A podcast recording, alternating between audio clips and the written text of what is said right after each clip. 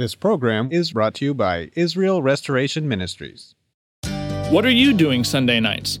Come join Friendship with God radio Bible teacher Tom Cantor of the Friendship with God Fellowship Church every Sunday night at 5:30 p.m. at The Vine at 9336 Abraham Way, Santee, California. Watch and listen live around the world to Tom Cantor Sunday evening on youtube.com by searching for Friendship with God Fellowship or by going to our homepage at friendshipwithgod.org. That's friendshipwithgod.org.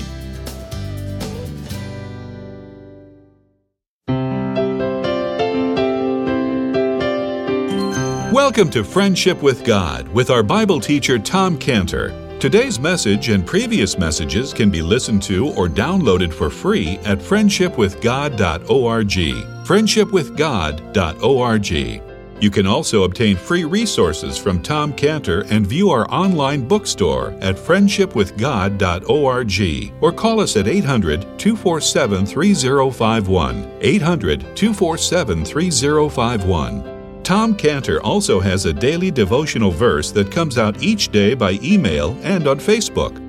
To receive this small daily devotional verse that Tom Cantor puts out, you can sign up at friendshipwithgod.org, friendshipwithgod.org, or find Tom Cantor on Facebook by searching for Tom Cantor and Friendship with God.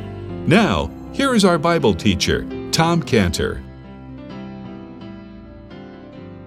To see the Lord Jesus Christ in the Passover is to see the gospel according to Moses. It's to see the gospel according to Moses. Each father, as we saw here in the account here, each father was to take a lamb, was to take a lamb. The father was to select the lamb. You know, when John the Baptist saw the Lord Jesus Christ in John 1:29, he, he was stunned and he said, Behold, the Lamb of God which takes away the sin of the world. And at that time, when the Lord Jesus was baptized by John the Baptist, then, or Yohanan, as it is in Hebrew, then a lo, a voice, it says in Matthew 3.17, Matthew 3.17, lo, a voice from heaven saying, this is my beloved son in whom I'm well pleased. You know when God said that? This is my beloved son. Can you picture the father of the house going out among the lambs and say, which one is going to be our Passover lamb for Passover? Which one? And, and he had to select out and he was looking for a lamb without blemish. And then the father would say, oh, that one there. That's the one right there. Take that one. That's him. That's going to be the lamb that we're going to keep in our family for three days while our hearts grow attached to him. And if you've ever had lambs as we have, and believe me, we had lambs. We were actually, we had a, we were on a goat farm out on Willow Road in Lakeside and we had sheep and we had lambs, which was very unusual. Jewish, that's not something Jewish boys do, but we did. And so we had this lamb there and, and we had 14 lambs as a matter of fact. And we were so attached to the lamb that um, when it came time that you know we had to, to call the butcher, we had to leave the house and go away. And then we told the butcher, butcher just straighten out all the dirt and everything. We don't want to know what happened. We don't want, especially the black lamb, because we were very attached to the black lamb. Black lamb. So don't don't ever let us see the the black lamb. Okay. So you know we got all the meat, we got it all packaged up, put it in the freezer and so forth. And one day my wife opened up a package and there was some black fur. that was it. no more lamb, couldn't eat it. Okay. Anyway, you get very attached to lambs, believe me. So he got the lamb for three days. They're watching it to make sure it doesn't have any blemish. It's really growing into their heart. Well, anyway, like I was saying, when the father looked out and he said, That's the lamb right there. That's the lamb. That's the lamb we want. That's what God the Father did when he said, when John the Baptist said, Behold the Lamb of God, and then when the voice came out and said, This is my beloved Son in whom I'm well pleased, that was God the Father looking out over humanity and say, There's the Lamb for you. I am the Father of the household of the hum- of mankind. God the Father is. And he said, There's the Lamb I've selected. And so this is what happened there. And then the lamb had to be absolutely without blemish, no spot, no deformity in it, nothing like that. You know, I used to go up to, where's that place up there? Anyway, uh, up there, and, and, and yeah, forgot. Anyway, and they had a big auction on Tuesday of animals. Maybe some of you have been there. I don't think so. It's near Bakersfield. It's south of Bakersfield. Anyway, it's just skipping my, starts with an O. This city, it doesn't matter. The point is that they would go there it was very unusual. There would be a Jewish boy, me, you know, trying to buy goats, which this is another problem. And I couldn't buy goats, you know, I didn't know what I was doing. I, I would come back with 50 goats for our laboratory operation. And invariably, I would buy these goats that were all sick and shot up with combiotics, and I'd get them home and they would fall over and die. And I paid like $100 for each one, you know, it was really embarrassing. But anyway, um, the point is, is that after three days, after buying the goats, I knew if they were going to make it or not. Well, the point is, is that here God said, you keep the lamb for three days and you watch it and you make sure it's not sick.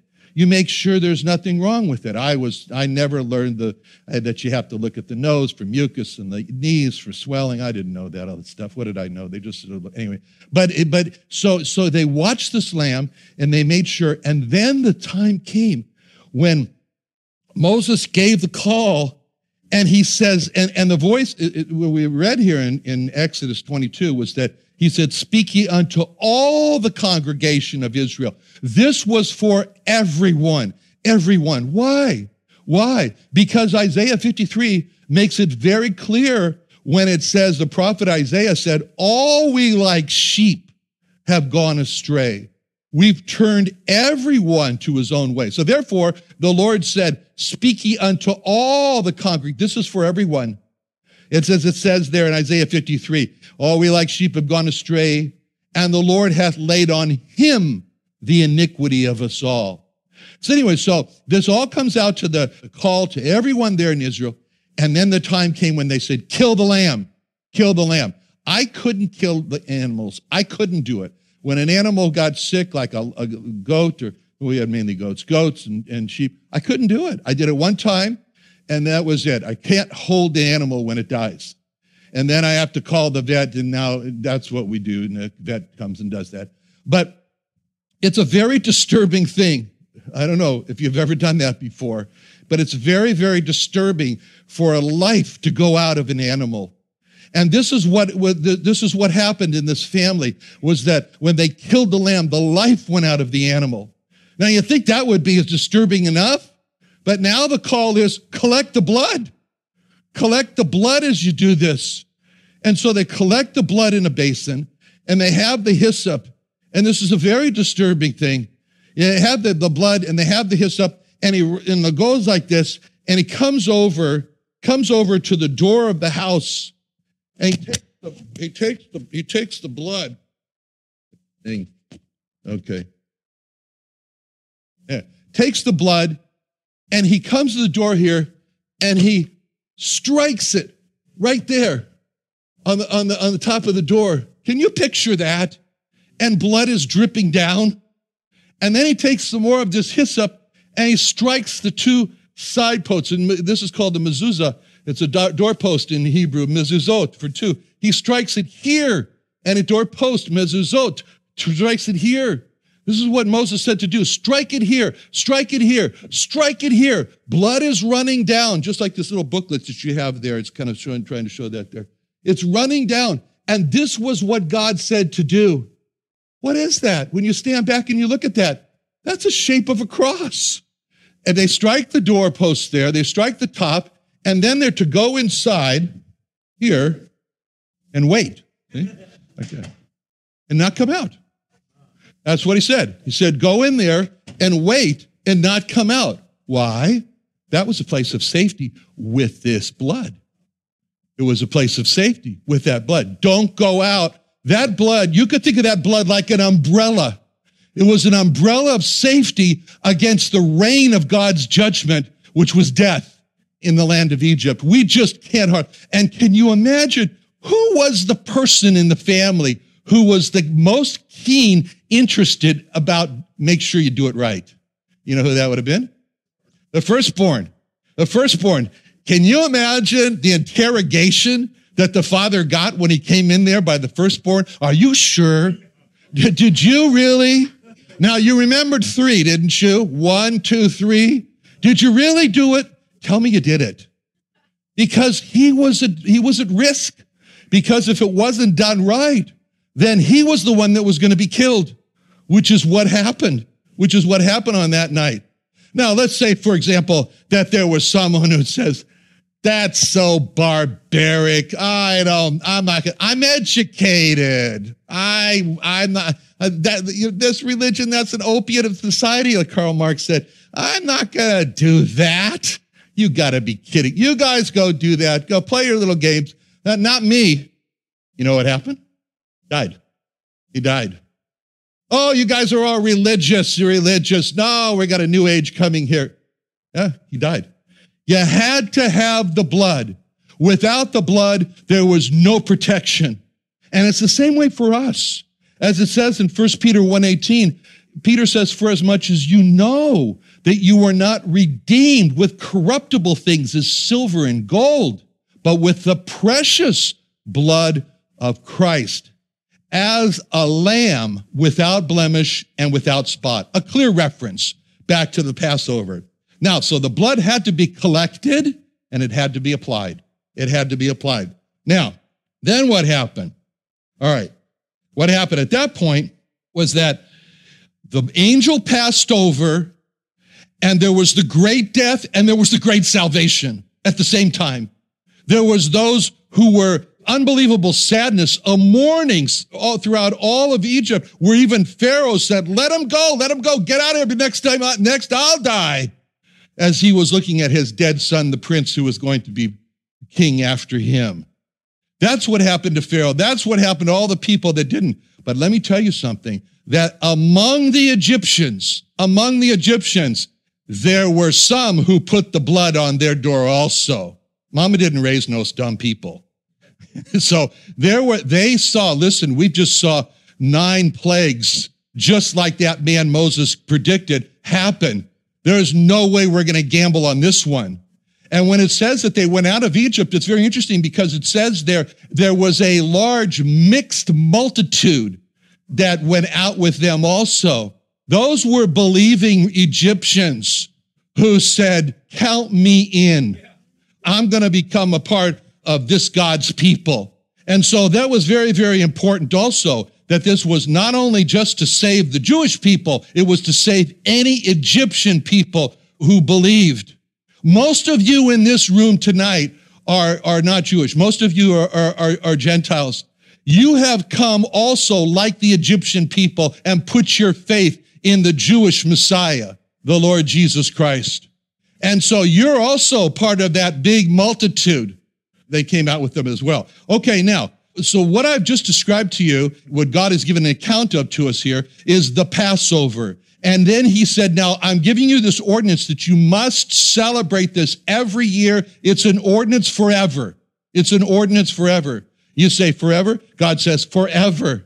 How can it be forever? Because the Lamb of God, the Lord Jesus Christ, who's the creator, in the beginning, as it says in John 1, in the beginning was was God, uh, and, and, and, the Word was God, the Word was with God, the Word was God, and all things were made by Him. Without Him was not anything made that was made. He's the Creator.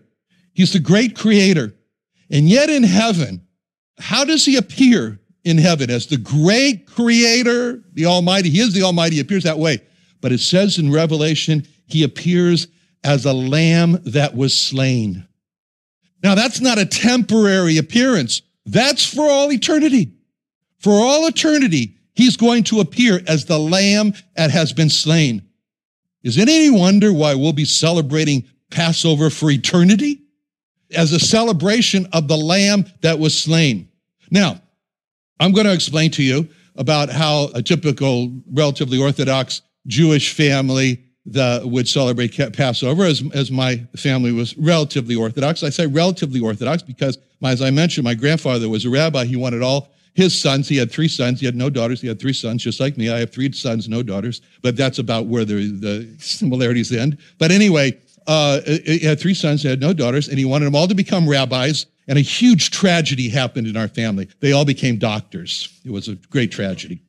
Anyway, and then so uh, they're more or less Orthodox, except my father, he, well, he was married five times and he had five fiancées in between, so 10 women altogether. That doesn't exactly square with the Orthodox theology, but you know, his motto was women, he couldn't live with them, he couldn't with, live without them, he had a disease. But anyway, uh, but nevertheless, we celebrated Passover every year.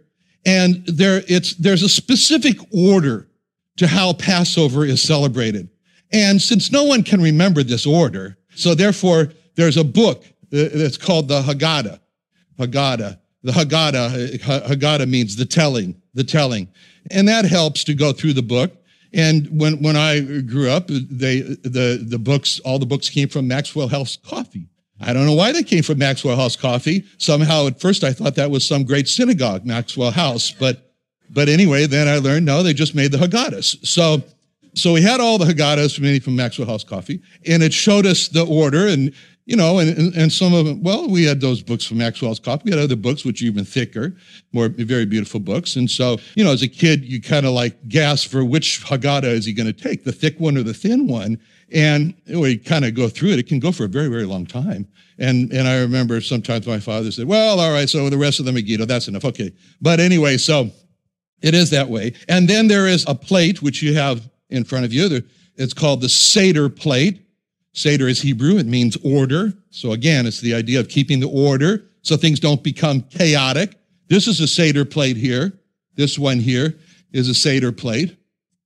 Now, it's not for deviled eggs. That's not why it's scooped out. But these are little compartments here. Okay. And, uh, but it's a, some Seder plates. This is another Seder plate here. This particular Seder plate, which has things on it, is very beautiful. This comes from the 1800s from um, from England. And so there's a Seder plate. And so, and I like old Seder plates because it's testifying that this holiday has been being kept for so long. It's the oldest one, as I said. Now, in the Orthodox homes, there is a tremendous amount of preparation to remove the chametz. The chametz is, means leaven.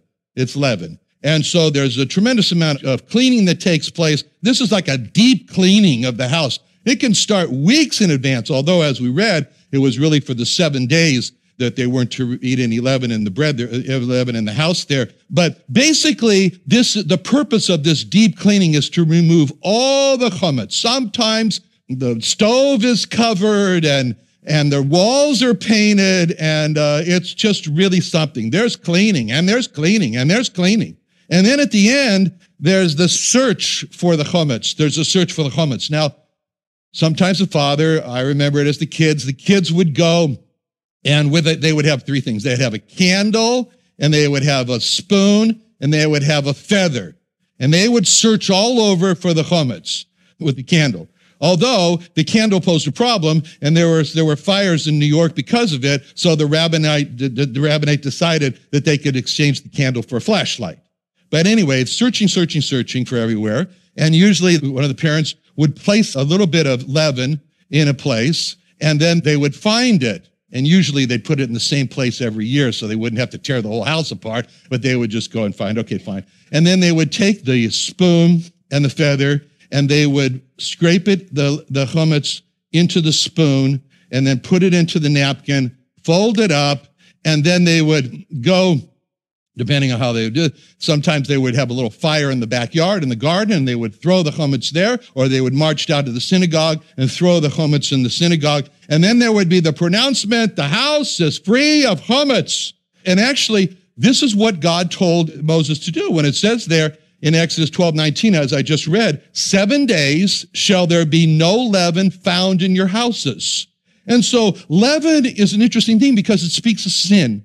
And you know what leaven is. Leaven is what makes bread rise. What a graphic picture of sin because at the heart of every sin is pride. And what does pride do?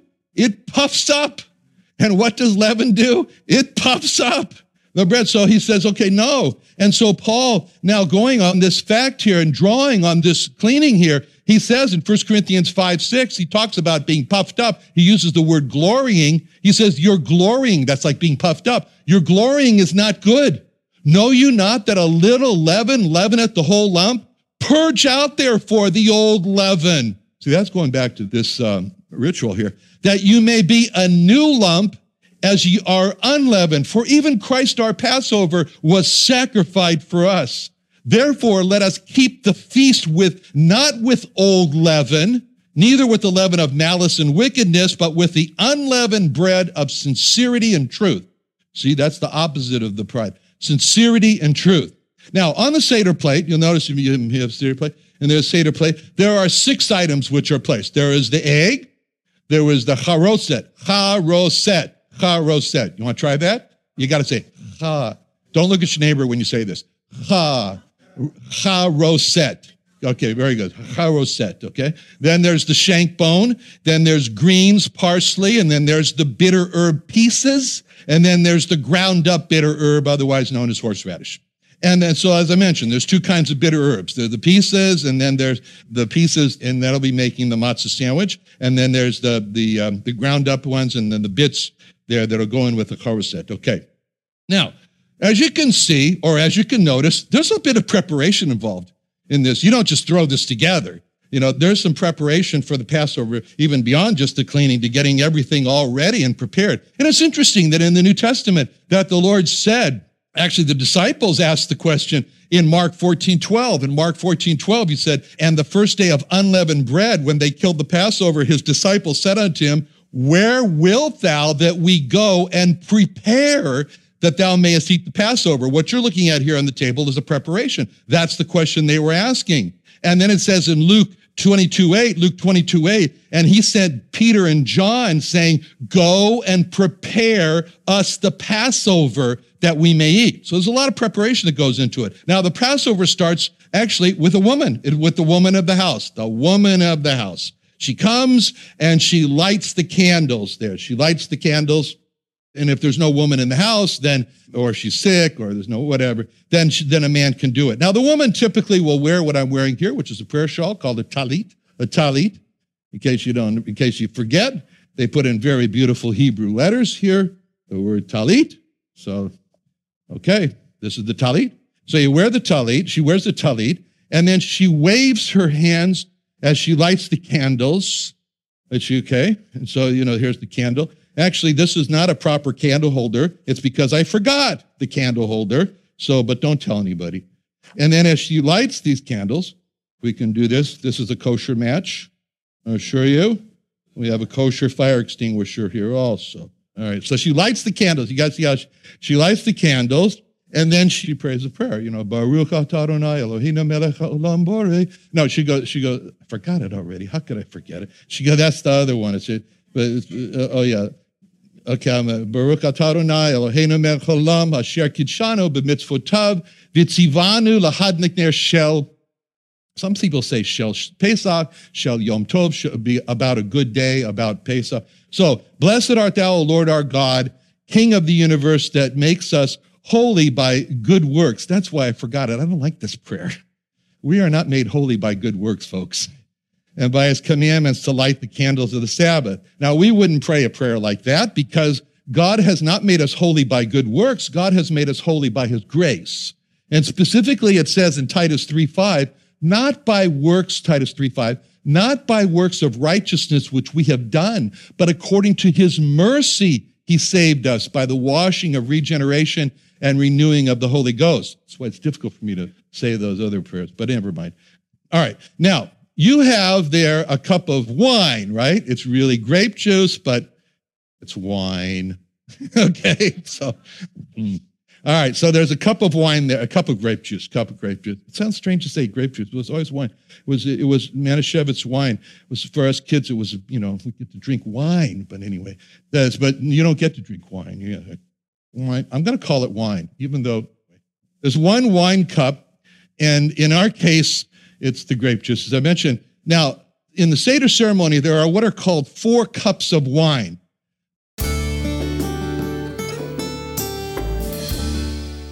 Another wonderful day studying the Bible with our Bible teacher Tom Cantor here on Friendship with God. Don't forget that today's message and previous messages can be listened to and downloaded for free at friendshipwithgod.org. Friendshipwithgod.org. You can also go online to find free resources from Tom Cantor and our online bookstore at friendshipwithgod.org. You can also find Tom Cantor on Facebook, and you can also go to friendshipwithgod.org and sign up for his daily devotional. Tom Cantor is also the founder of Israel Restoration Ministries. You can visit that website at israelrestorationministries.org. You can write to Tom Cantor at P.O. Box 711330, P.O. Box 711330, Santee, California. Santee, California 92071 or email Tom Cantor at tomcantor at friendshipwithgod.org. Tom Cantor at friendshipwithgod.org. Or for more information about Tom Cantor and Friendship with God and Israel Restoration Ministries, call us at 800 247 3051.